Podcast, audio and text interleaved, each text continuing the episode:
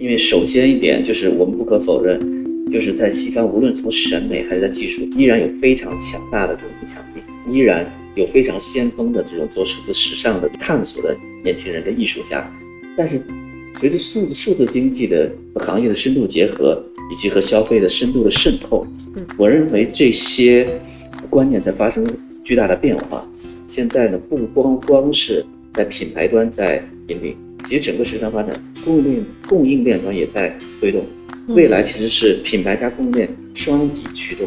啊，因为说实在的，就是在发达国家，比如说在欧洲、在美国，其实是没有服装产品的。将来说，在发展中的一带一路国家，比如说我们现在经常说东南亚啊，包括甚至是近东啊，他们产业能力非常强，但是科技能力又没有我们强。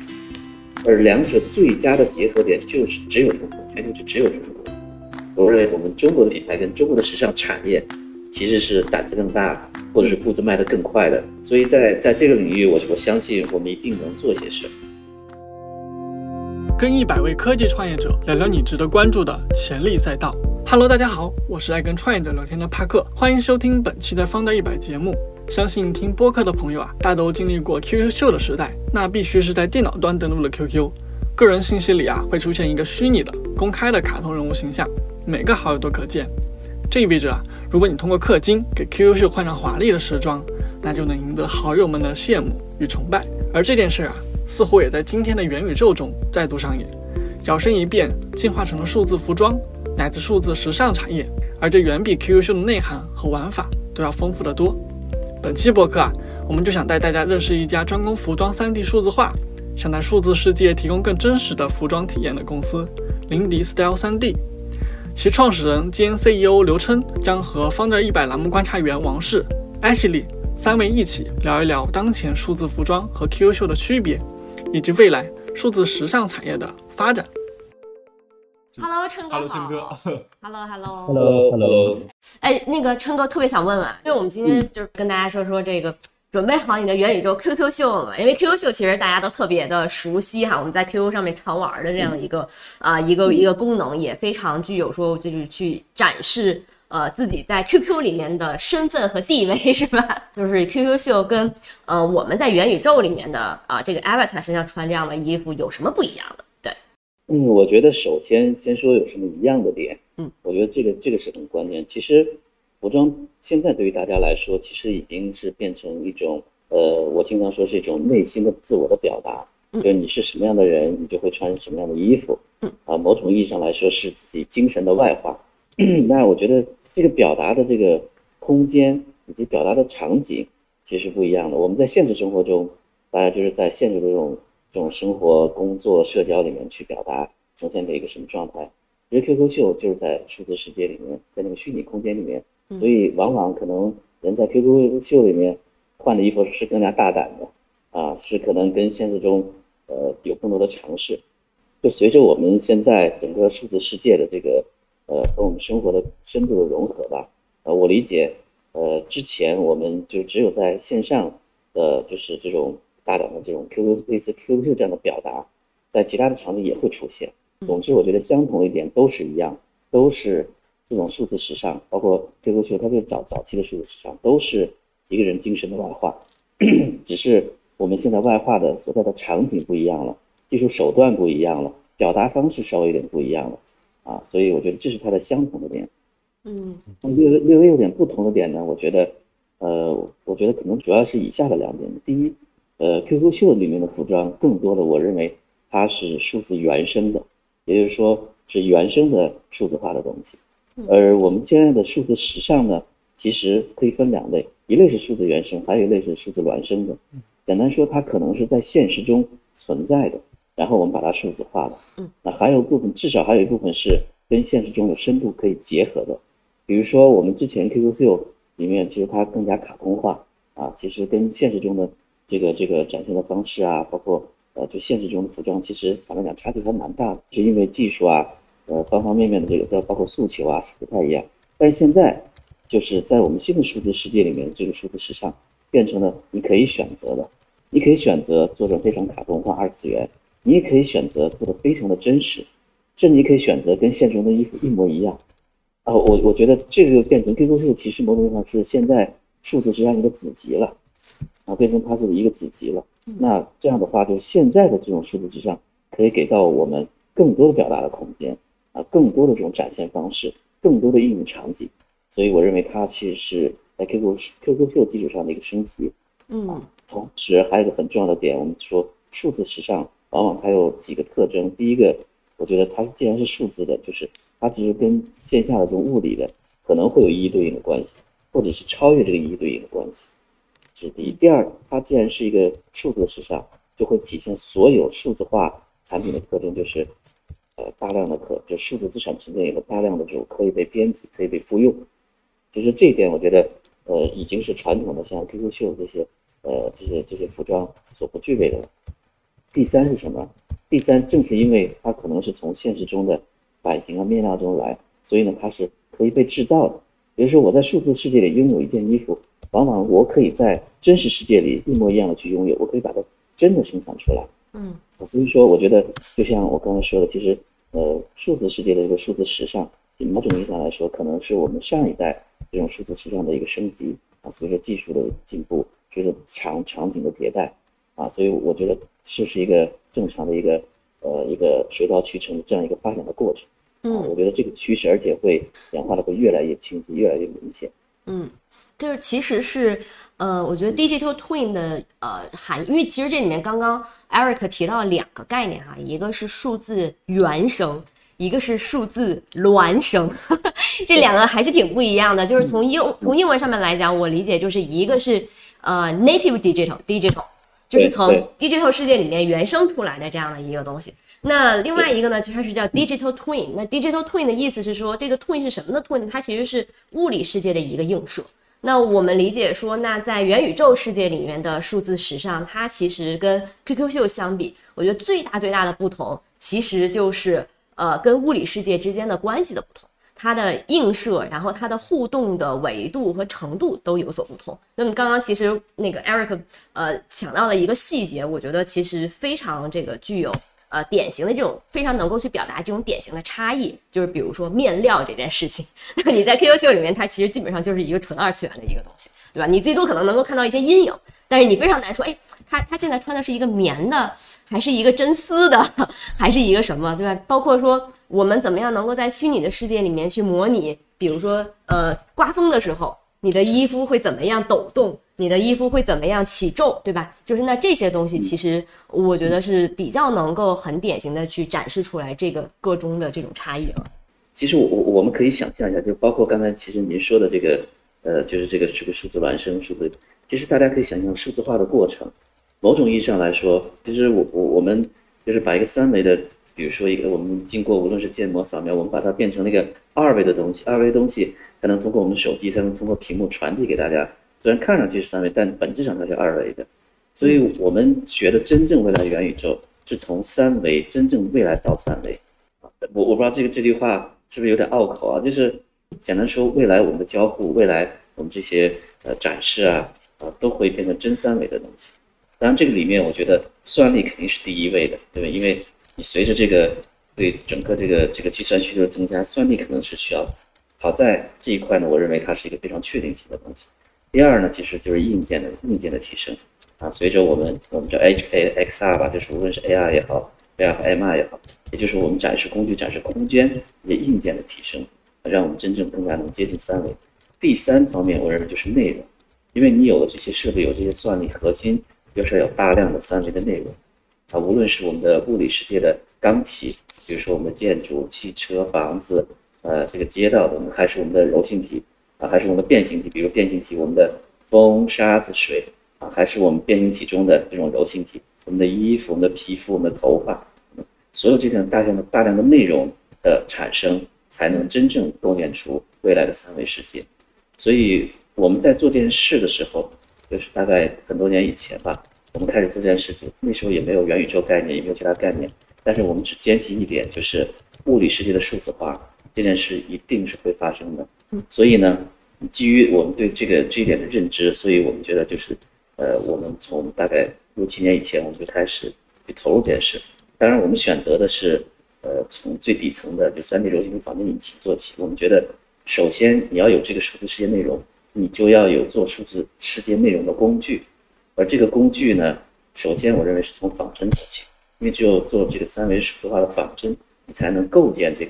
这个物理的形态，然后接下来你才会去做渲染，让它变得更加真实，把它表达出来。比如说以我们这个行业为代表，就是物理时装啊、物理的样衣啊、为代表的这个数字化和数字样衣。这块我认为其实是未来我们坚信是能够改变我们这个行业，甚至能改变就是这个世界的运作方式，所以我们就必一直在这里面深耕。我做一些补充吧。从那个 Eric 就是他本身那个描述，我们其实是能够很明显的看出，就是林迪这样的一家公司，它其实在极早期，他其实一直都是非常愿景驱动的，他对于他自己要做的事儿，包括未来其实是看得非常清楚的。但是我觉得还是有必要先给大家再去展示一下，那这些原生的设计到底是怎么来的，大家也是比较好奇，就是也想请就是琛哥帮我们去聊一下，就是这个虚拟服装它到底是我们这边是怎么制作和产生的呢？其实做虚拟服装的方式其实坦白有很多种那比如说在出现像我们类似的这样这 3D 服装 3D 建模软件之前，本身其实我们在做游戏服装的时候，其实已经某种意义上也是做数字服装啊，也有非常成熟的这种制作模式啊。那在各种制作模式里面呢，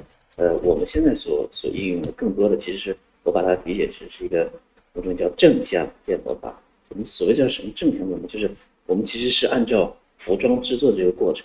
比如说我们是先有 2D 版片，然后再有面料，然后再去做缝合。完全和线下的这种物理方式几乎是一样的这种方式去做的这种数字服装。当然我们也可以把一件数字服装做成以后用 3D 扫描啊，也能形成一件 3D 服装。这里面其实有非常大的差异，包括用一些计算机 CG 的方法也可以做出来。这里面的差异在哪里呢？就是这样做出来的数字服装是不是真正的结构化？我不知道这样说大家是不是理解。如果说我用一个三维扫描仪扫描出这样一件服装，某种意义上，它是一个 OBJ 啊，就是一个 OBGO 的一个文件，但是我很难知道哪一块是领子，哪一块是袖子啊，哪一块是前片是什么面料，我是没有办法把这件服装结构化的。所以呢，我们如果说，比如说用板片、面料、辅料、工艺、缝线，我们把它这个衣服用仿真的方式做出来的这样一个三维模型，它是真正结构化的。所以它才能真正成为一个数字孪生，因为它携带了所有的这个三维数字孪生的信息，包括可以制造的所有这些信息，而且因为它是三维的，所以说呢，它携带的信息维度是二维的升维版，所以从开始的时候我们也是从二维的版片开始，然后加上面料进行缝合的等等这样，所以我们目前的这种服装建模方法更像一个正向的一个建模方法。但是呢，坦白讲，就是现在这种方式呢，其实对于软件的使用来说的话，我认为它其实会有一定的门槛，因为你必须要懂服装啊，你必须要去了解板片，然后了解缝制才行。但是随着比如说大量的这种数据库的积累啊，当我们有大量的三维的数字样衣的时候，某种意义上来说，我们其实可以用很多种新的方式啊，去在三维上面做三维。比如说我在三维上做修改，甚至说因为我本身这些三维的数字都是结构化的，所以在这上面如果去做修改啊，再去做设计的时候，它还是个三维的啊。所以呢，反过来我们在三维的样衣基础上，我们可以做大量开发。我认为如果是这样的话，我们就在这个正向建模的基础上，我们就可以创造很多所谓的数字原生了。而这个数字原生背后其实是数字孪生，它依然携带了大量的数字信息。这些数字信息依然可以被传递，可以被携带，可以被修改。所以我们在做的这件事目前我认为还是很基础的一件事情啊。但是呢，未来可以想象的这种应用啊，想象的方法是非常非常多的。就有一天，我认为其实那个 S， 你可以自己设计自己的服装，在三维的这种，或者未来你的 QQ 秀，你可以自己去调整自己的服装啊，可以在线设计，设计完以后，甚至我可以直接把它生产出来。所以，但是这个过程一定是建立在有大量的二维的这个基础之上的啊，才可以。对，这是这样一个过程的一个发展。我觉得 Eric 一下子就把我们从底层技术的底层，然后往上拉出来了一个世界观。然后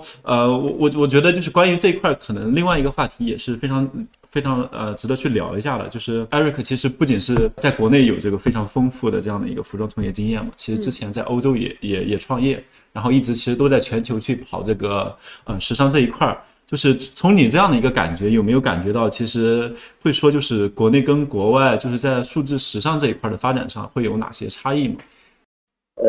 说实话我觉得第一我想说一个事实，就是我有2年没出国了。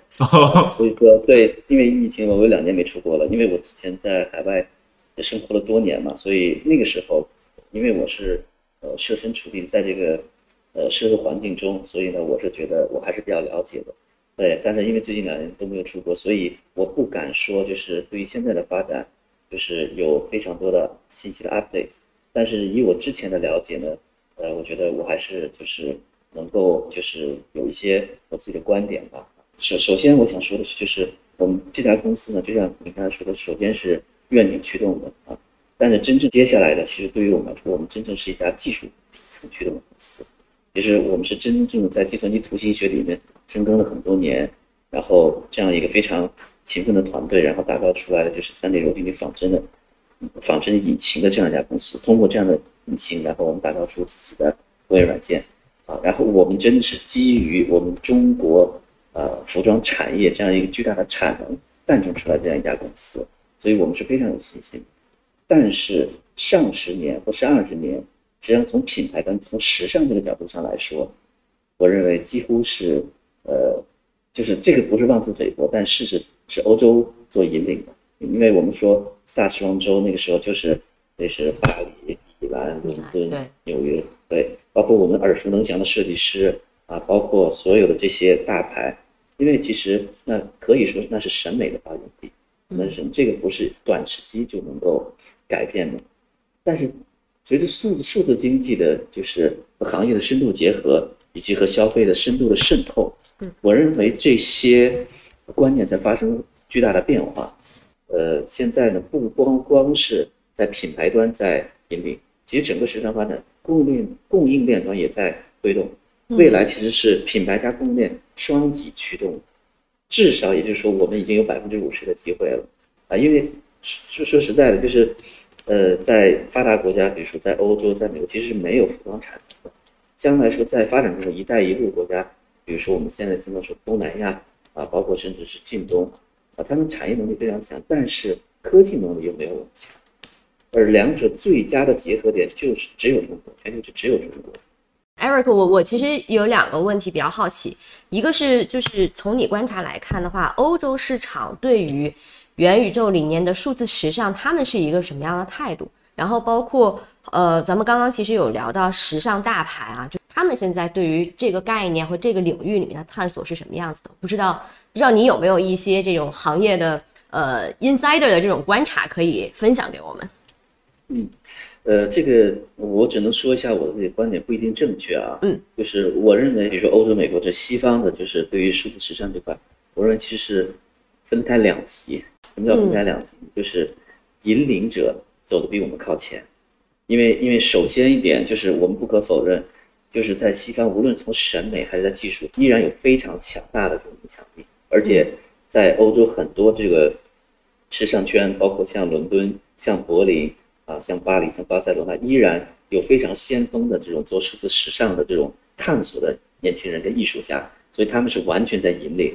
啊，所以这一块我认为他走得比我们更靠前。但是从商业化来说的话，但它品牌商业化来说，我认为他们跟中国的品牌相比，几乎是在同一起跑线，甚至还稍稍落后。就在商业品牌的这个对于新技术的尝试上来说，我认为我们中国的品牌跟中国的时尚产业其实是胆子更大，或者是步子迈得更快的。所以在这个领域，我相信我们一定能做一些事。对，在欧洲的话，其实您看，奢侈品虽然我们传统意义上思考的那些奢侈品都高大上或者非常的 elegant， 对吧？但实际上您看，无论从开云下面的那几家品牌啊，Gucci 啊、巴黎西亚嘎等等，包括 LVMH 下面的很多品牌，玩这个二次元的，比如说他们在 Decentraland 啊，包括 Roblox 上面玩了很多是我们都不敢玩的。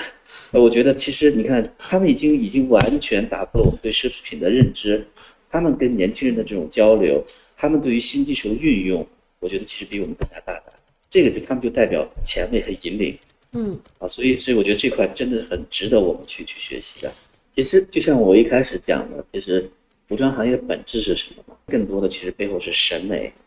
更多的是艺术，更多的是创造力啊。所以核心我是觉得，其实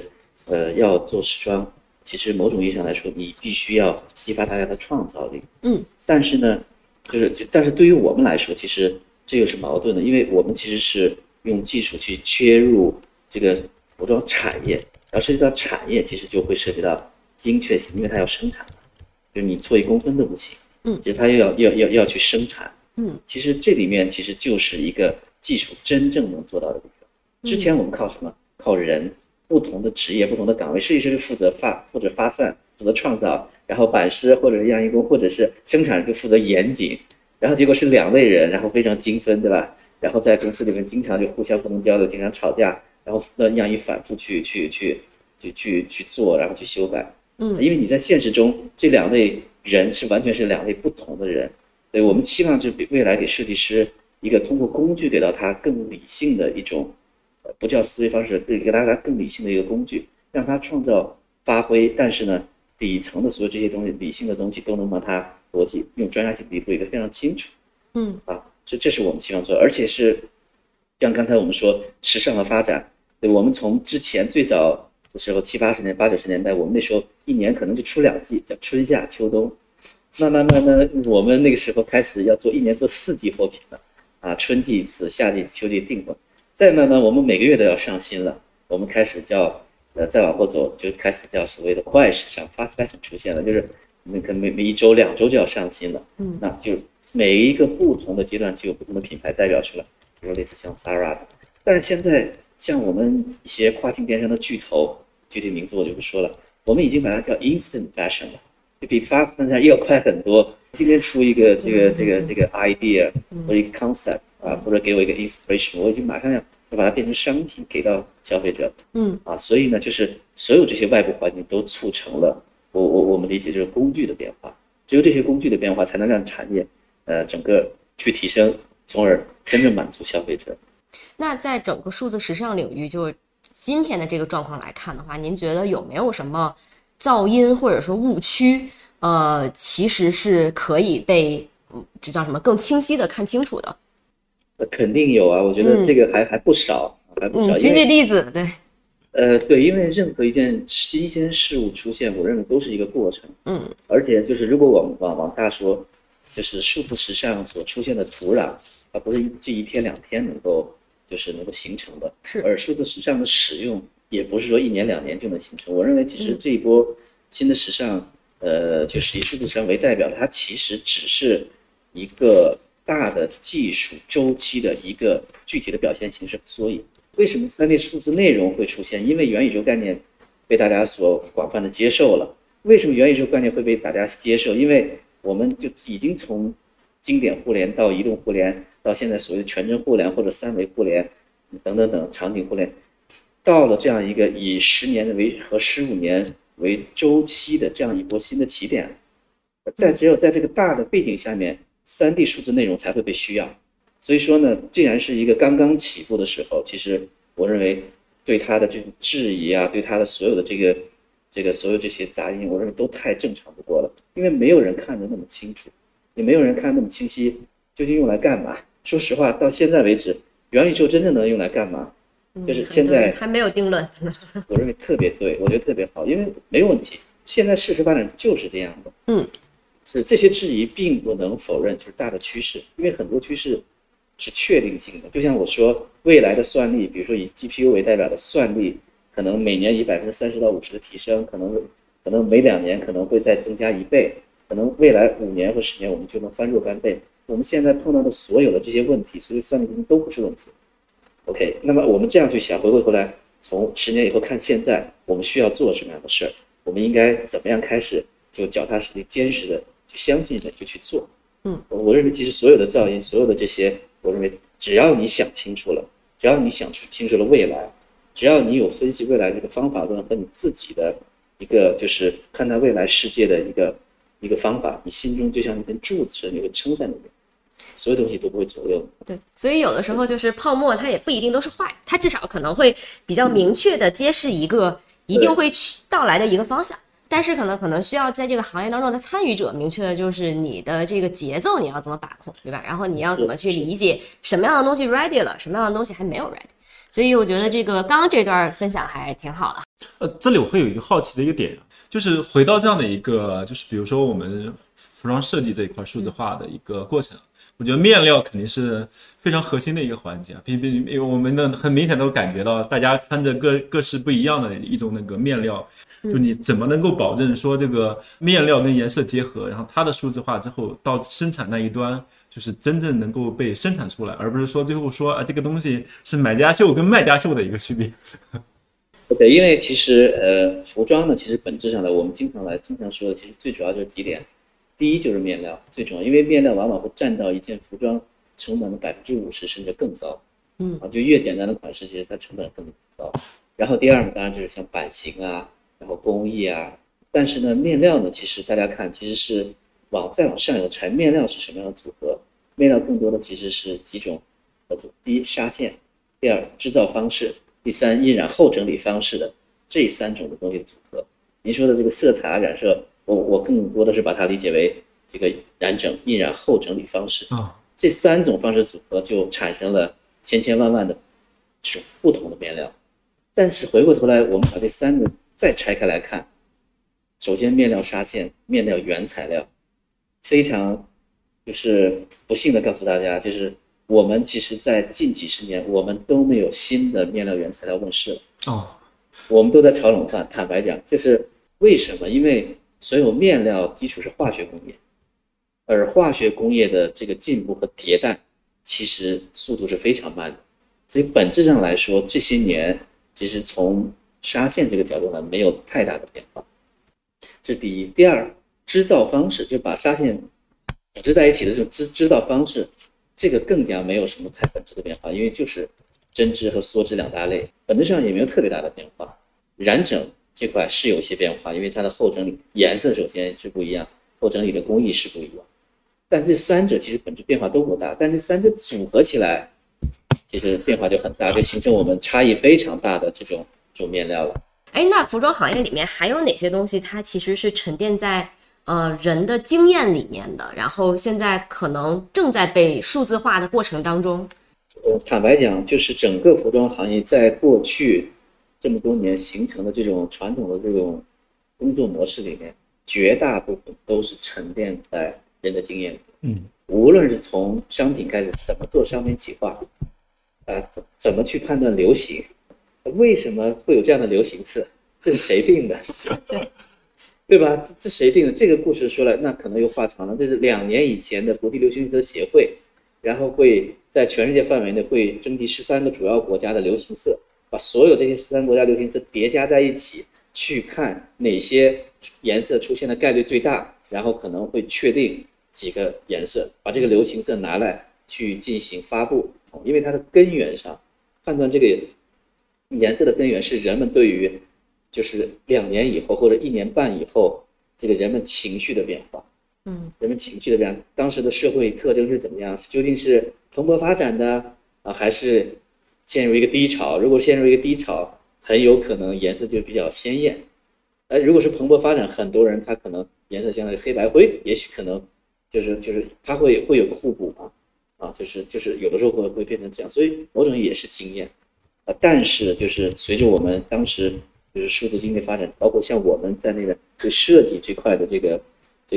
个数字化的工具的出现，在分阶段的，然后分流程的，在做数字化的处理，慢慢的把这些依靠过去完全依靠经验的，慢慢再转成依靠数据、依靠工具来进行提升。我觉得这个过程还是会很漫长的。而且服装行业，我坚信也不会全部被数字化cover掉，我相信一定是数字理性的和感性的会结合，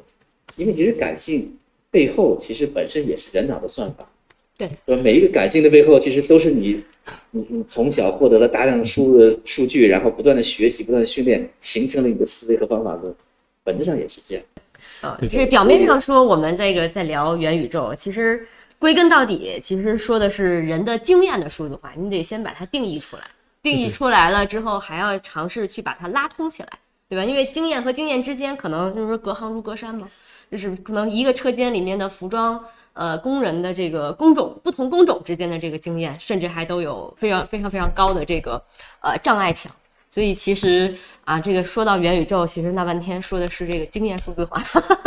是，我觉得这个可能是很重要的一个视角啊。但是我突然想到另一个视角，其实也启发了我。就是之前其实我们一直讨论，就是中国工业的一个软肋其实是工业软件太弱了。就是工业软件为什么很弱？就是如果我们把工业软件给拆开来看的话，它其实就是若干年这个国家在工业这一块的经验包括知识的一个凝结成的一个工业软件嘛。我们国家之所以比较弱，就是因为你之前的课就缺的就太多了，你现在只是软件这一块有了一个可能性，都是靠师傅带徒弟，传帮带。对，但是我刚刚就是从和 Eric 聊的时候，我们其实能够很明显的感觉到，其实服装随着我们服装工业整体的全产业链，就是处在一个慢慢越来越领先的一个就是地位，这里边的一些经验的一些积累啊，包括各方面的一个数字化，我觉得真正是有可能去诞生就是世界级的一些工业软件在里边。对，这个我觉得一定会这样，因为首先一点就是。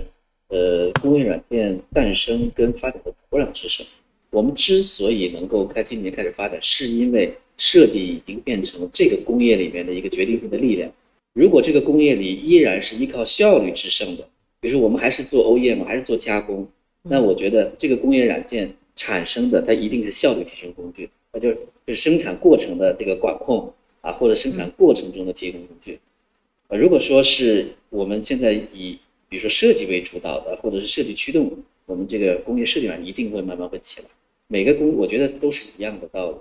对，所以从这个视角来看，我们国家也许比较强的一个优势就是场景领先，就是这个有庞大的一个市场需求，毕竟有14亿人这样的一个为基础的一个市场需求，再往前把这个工业再往前推。但我觉得这里边是不是，比如说对你们，我还是比较好奇啊，就是像这种。人的经验的一些积累，怎么去把它给具体的一个数字化？就是其实我之前一直看我们有一些对外的稿件，其实会提到说，服装模拟其实是所有模拟问题中的一个制高点嘛。Eric 给我们就是从专业的一个视角，到底难在哪？对，他解释一下他到底难在哪？就面料在现实生活中它的状态，就物理学的状态，其实受诸多因素的影响。受面料本身它的物理属性影响。受它所在状态的影响，你究竟是夹着挂着的，还是垂着的，还是怎么拿着的，受它和外界碰撞的影响，比如说是放在一件衣服上，还是放在一个拉链上，还是做了用扣子系起来的，还是用羽绒撑起来的，就是其实它的形态表现是受到诸多外界影响的，而这些诸多外界的因素，如果全部把它数字化，这个过程是相当复杂的。其实我觉得就是在这个里面就是特别典型，就是如果你现在在淘宝上面啊，去从1000家不同的店铺里面去买1000件白色的打底的 T 恤，我相信你能买出来1000件不一样的 T 恤，其实就是因为它在品控的每一个环节里面都会出现这种不同的变量，它就把这个整个这个衣服成型的这个过程变成了一个极不稳定态的一个东西。对。所以就是目前坦白讲，所有技术基本上目前我认为就是应用都是在 to B 行业。虽然就是1000件不同的衣服，但是在你看来可能它之间的有至少有990件，它相差就在5%以内。对，对吧？可能对专业来说的话，你认为这个是本质上就是一件衣服。所以其实这里边确实是，就像我说，是一个无限逼近这个真实的一个过程。然后逼近到一定程度的时候，究竟是8折还是9折？达到了比如说 to B 的这种判断的这种要求，它就可以商用。可能再往前就达到 to C 的，就是你都判断不出来了，你觉得这个那这个可能就 to C 可以商用。这随着算力增加，可能真无限接近，可能能到95%了。那我觉得就更加的就是完全就是可以理解就是以假乱真了，跟真的差不多了。对对，我觉得我自己会理解这里边的难，可能是我们作为人可能真的对于自己周遭的这种世界的复杂性真的是没有概念，完完全全低估了这样的概念。任何东西你深究下去都太深了，就是一个面料，假设就是经常说的丝绸，我们经常用的丝绸本身就是蛋白质，本身是蚕丝属的蛋白质。OK， 它其实就是有两根用丝胶粘起了两根半月牙形的蛋白质粘在一起形成。那么蛋白质就跟我们人体这个是一样的。那么本身这个蛋白质本身它的那个结构，它的三维结构是怎么样的？你再往下就其实就变成分子生物学领域了。然后蚕为什么会这样吐出来？它内部装配蛋白质的这个机理是什么？真的，它为什么这样去装配蛋白质？那么蚕的基因表达是什么？这蛋白质就是基因的表达嘛。对，它的基因为什么会变成这样，然后去表达出这样的蛋白来？然后这个蛋白质的三维结构为什么这样呢？在蛋白质，比如说在这个领域，其实就是 structure function 嘛，简单说就是结构及功能嘛，对不对？那么比如说这样的蚕丝蛋白为什么具有这样的功能？它具有韧性，具有光泽，对吧？那其实你再往深里去研究。就越研究越深了，所以就也非常有意思。所以你要这样去模拟，其实是非常的难，非常难。所以我觉得就是在商业化、效果、算力就几方面，我觉得你要包括现有的技术能力，你要取得一个平衡啊。这个平衡点，当然随着技术推进，它越来越会往前走，越来越会接近那个真实的。但是我觉得就是我们没必要就一味的就是去为了真实而真实。是的，哎，那。比如说对于零迪来讲，因为本身其实你们在仿真模拟、服装的仿真模拟、面料仿真模拟上面已经做的还挺好的了，那你们现在目前的这个商业模式是什么样子的？是说比如说是说这种订阅式的服务啊，订阅这种 SaaS 的这种订阅式的服务还是什么？对，我们目前主要还是 SaaS 的订阅制服务为主。Okay. 这个行业里面的 SaaS 的这种产品的这个竞争对手竞争激烈吗？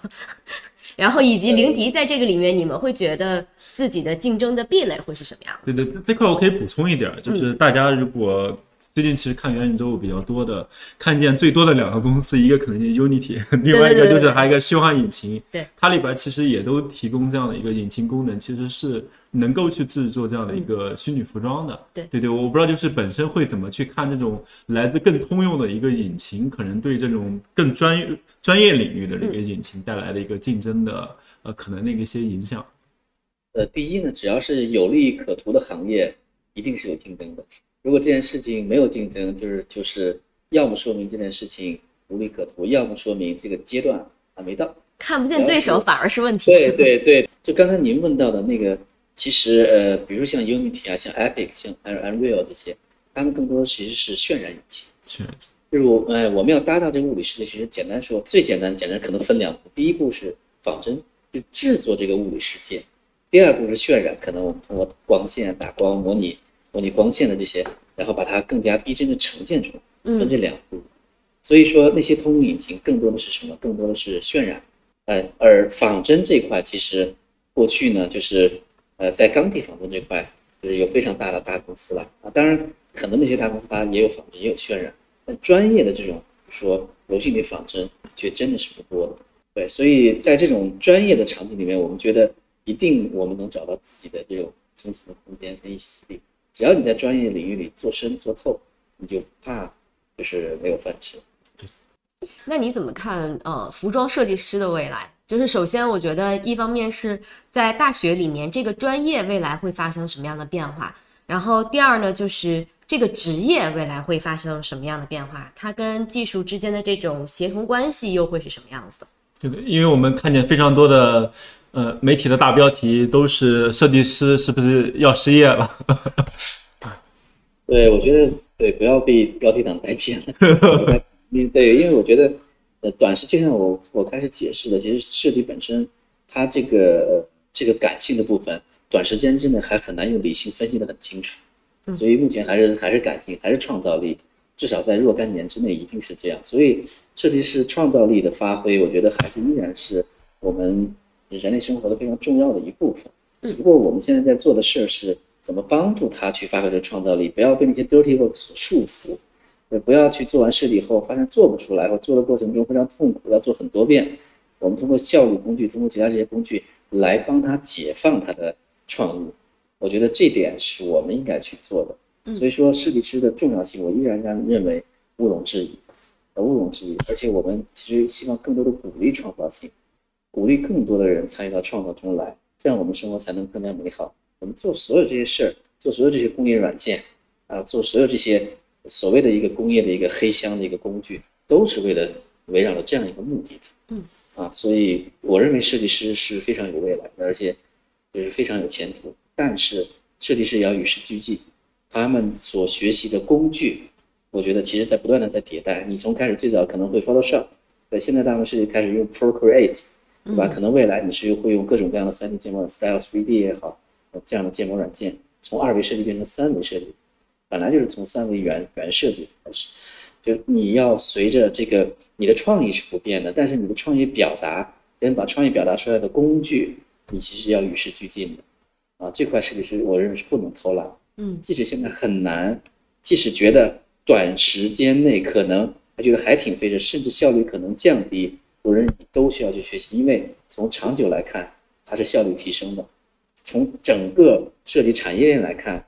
大的供应来看，总体来看它是效率提升的，你就应该参与到其中，不要被趋势淘汰。好啦，这就是本期播客的全部内容啦，也欢迎大家在评论区留言分享你对我们内容的看法。当然啊，也非常期待你能把我们的播客分享给身边的朋友们。在这里啊，我们会跟早期科技创业者们深度的聊天，记录他们的思考洞察，也许啊，他们的常识就是你的前沿。最后啊，也欢迎大家关注我们的视频号 FounderPark， 每周我们也会邀请创业者与观众来实时交流和分享。再次感谢大家的聆听，我们下期播客再见。